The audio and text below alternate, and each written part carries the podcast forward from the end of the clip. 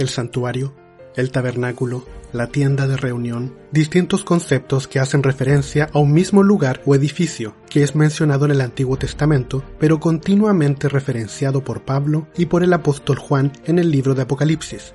Solo por el hecho de ser un asunto que aparece por primera vez en el Antiguo Testamento, muchos creen que ya no tiene nada que ver con los cristianos modernos, pero como sí es un tema citado en el Nuevo Testamento, vamos a estudiar por qué es un asunto relevante para nosotros, incluso a nivel de nuestro día a día. Esto es Reflexiones de un Peregrino, un podcast del Ministerio La Verdad Presente. Mi nombre es Ariel y en el episodio de hoy nos introduciremos en una serie de estudios sobre el santuario de Dios.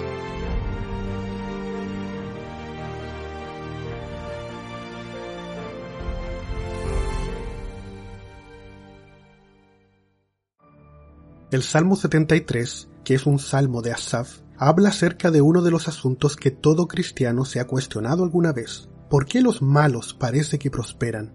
Pero, a mitad del capítulo, en el verso 17 dice, Pero entrando en tu santuario, comprendí el fin de ellos. Ciertamente esa y muchas interrogantes clave de la vida cristiana se pueden responder en el santuario. De hecho, y más importante aún, es que gracias al santuario sabemos lo que Dios ha hecho en los últimos mil años de la historia de la tierra, lo que está haciendo ahora mismo y lo que hará en el futuro. Porque el santuario muestra a Jesús como el Cordero de Dios que quita el pecado del mundo. El santuario muestra a Jesús como el sumo sacerdote en el cielo, ministrando a nuestro favor. El santuario nos muestra la obra de Cristo, mucho más allá de su muerte en la cruz y es el punto de referencia para entender el trabajo de Dios en la historia de la salvación. De hecho, podemos utilizar la doctrina del santuario para evaluar y probar todas las diferentes doctrinas cristianas que han aparecido en el mundo y en la historia y las podemos contrastar con lo que enseña el santuario. Si dicha doctrina no está apoyada en lo que se enseña en el santuario, entonces esa doctrina no pertenece al Evangelio correcto. Dios nos da un marco para entender qué es lo que Jesús hace para nuestra salvación, y lo hizo utilizando una herramienta pedagógica. Esta herramienta es un santuario en miniatura, una maqueta de lo que está en el cielo, donde Jesús intercede por nosotros presentando su sangre derramada en la tierra como ofrenda por el pecado. Esta maqueta se la dio a Moisés para que la construyera, como un símbolo de lo que hay en el cielo, donde el ojo humano no alcanza a llegar. El siguiente verso es realmente interesante. Salmo 27.4. Una cosa he demandado a Jehová, esta buscaré, que esté yo en la casa de Jehová todos los días de mi vida, para contemplar la hermosura de Jehová y para inquirir en su templo. Si le pudieras pedir algo a Dios, ¿qué sería? David dice, sería vivir en la casa de Dios todos los días de mi vida, y descubriremos que la casa de Dios es el santuario, y David quiere estar ahí para ver la belleza de Dios, inquirir en su templo para buscar la verdad, entender la verdad, la misma que dijo Jesús que nos haría libres. Respondamos la pregunta, ¿cómo es la casa de Dios y qué hay allí? Apocalipsis 11:19 dice, el templo de Dios fue abierto en el cielo, y el arca de su pacto se dejó ver en el templo. Hubo relámpagos, voces, truenos y un terremoto y grande granizo. A Juan se le permite observar la casa de Dios y ve un mueble en particular, el arca del pacto. Apocalipsis 4, verso 5 dice, Del trono salían relámpagos, truenos y voces. Delante del trono ardían siete lámparas de fuego, que son los siete espíritus de Dios. Entonces, en el templo celestial también están las lámparas.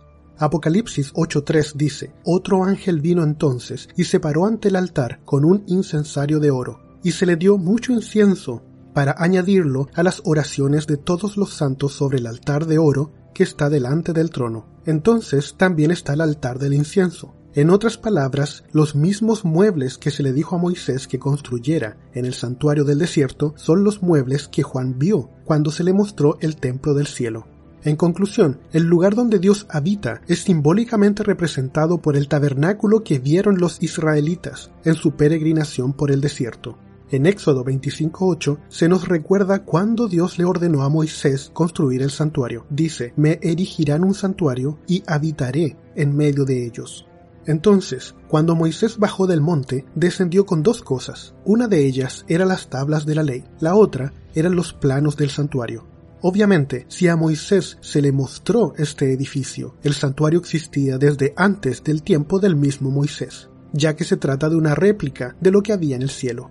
Leemos en los primeros cinco versículos del capítulo 8 de Hebreos. Ahora bien, el punto principal de lo que venimos diciendo es que tenemos tal sumo sacerdote, el cual se sentó a la diestra del trono de la majestad de los cielos, ministro del santuario y de aquel verdadero tabernáculo que levantó el Señor y no el hombre, porque todo sumo sacerdote está constituido para presentar ofrendas y sacrificios, por lo cual es necesario que también éste tenga algo que ofrecer. Así que, si estuviese sobre la tierra, ni siquiera sería sacerdote, habiendo aún sacerdotes que presentan las ofrendas según la ley, los cuales sirven a lo que es figura y sombra de las cosas celestiales, como se le advirtió a Moisés cuando iba a erigir el tabernáculo diciéndole, mira, haz todas las cosas conforme al modelo que se te ha mostrado en el monte.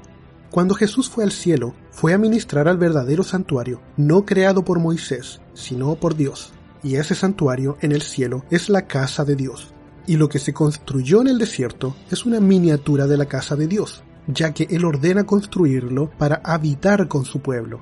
Así que entendemos que el templo del cielo es donde Dios habita. Creo que el texto de Hebreos no puede ser más claro al respecto. A Moisés se le dio las instrucciones para crear una miniatura, un modelo, para que podamos entender qué es lo que Dios hace en el cielo y hará.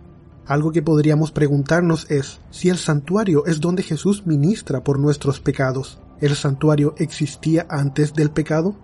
Ezequiel 28:14 dice, Tú, querubín grande protector, yo te puse en el santo monte de Dios, allí estuviste, en medio de las piedras de fuego te paseabas. En este texto, el profeta Ezequiel se está refiriendo a Lucifer, que es Satanás.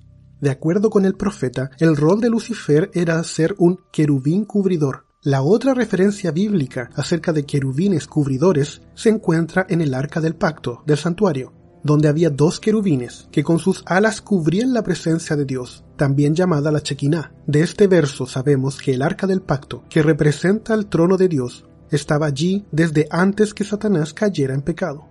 Isaías 14:13 dice, Tú que decías en tu corazón, subiré al cielo, en lo alto, junto a las estrellas de Dios, levantaré mi trono, y en el monte del testimonio me sentaré, a los lados del norte. Lucifer quiere ser como Dios y sentarse en su trono.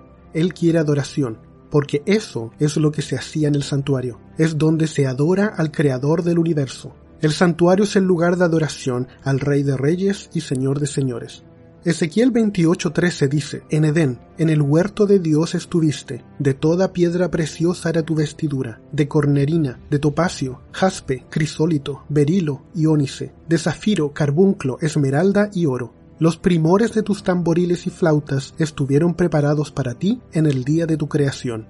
En otras palabras, el santuario ya existía desde antes del pecado y era un lugar de adoración. Pero después del pecado se le adicionó una nueva labor, que era la de salvación del hombre. Esto nos muestra lo importante que somos para Dios, ya que la misma casa de Dios se adaptó para trabajar por la salvación del hombre. Se convirtió en el centro de comando de todo el universo.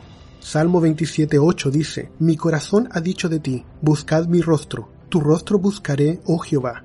David ya había hablado acerca de lo que quería hacer en el santuario, ver la belleza de Dios. Ahora dice que él quiere buscar el rostro de Dios. Recordemos que cuando Adán y Eva pecaron, ya no pudieron ver más el rostro de Dios, no pudieron tener más una conversación o estar en comunión con Él.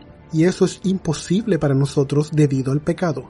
Pero el santuario ahora nos muestra que el objetivo de Dios es traernos a un encuentro cara a cara con Él y oyeron la voz de Jehová Dios que se paseaba en el huerto, al aire del día, y el hombre y su mujer se escondieron de la presencia de Jehová Dios entre los árboles del huerto. El pecado nos incomunica de Dios, y lo mismo se observa en la historia del profeta Samuel. Primera de Samuel, capítulo 6, verso 20, dice, Y dijeron los de Bet-Semes, ¿quién podrá estar delante de Jehová, el Dios Santo, y quién subirá desde nosotros? Porque por culpa de nuestro pecado no estamos capacitados para tener una relación cara a cara con Dios. Pablo nos recuerda la condición para ver a Dios. Hebreos 12:14 dice, Seguid la paz con todos y la santidad, sin la cual nadie verá al Señor. Dios quiere tener una relación cercana con nosotros, un encuentro, una relación, una conversación íntima, pero la condición es la santidad. no tenemos que hacernos nosotros mismos santos, sino que a través del santuario Dios nos muestra el camino a la santidad y podemos confiar en su promesa.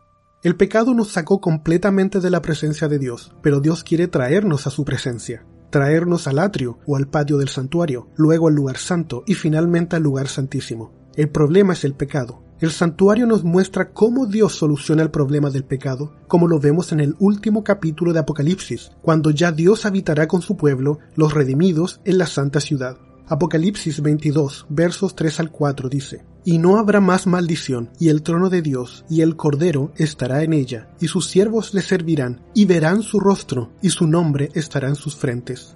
Veremos la cara de Dios como lo hizo Adán y Eva, cuando dice que su nombre estará en nuestra frente es una señal de santidad, porque el nombre de Dios está en la parte consciente de nuestro cerebro. En la corteza prefrontal está nuestra conciencia. Apocalipsis 21.3 dice, Y oí una gran voz del cielo que decía, He aquí el tabernáculo de Dios con los hombres, y él morará con ellos, y ellos serán su pueblo, y Dios mismo estará con ellos como su Dios. Este versículo muestra que el deseo de David de vivir en la casa de Dios se convierte en una realidad. Se cumple este sueño para todos nosotros. Viviremos en la casa de Dios para siempre. Dios completará el plan de salvación trayendo al hombre de vuelta a una relación con él.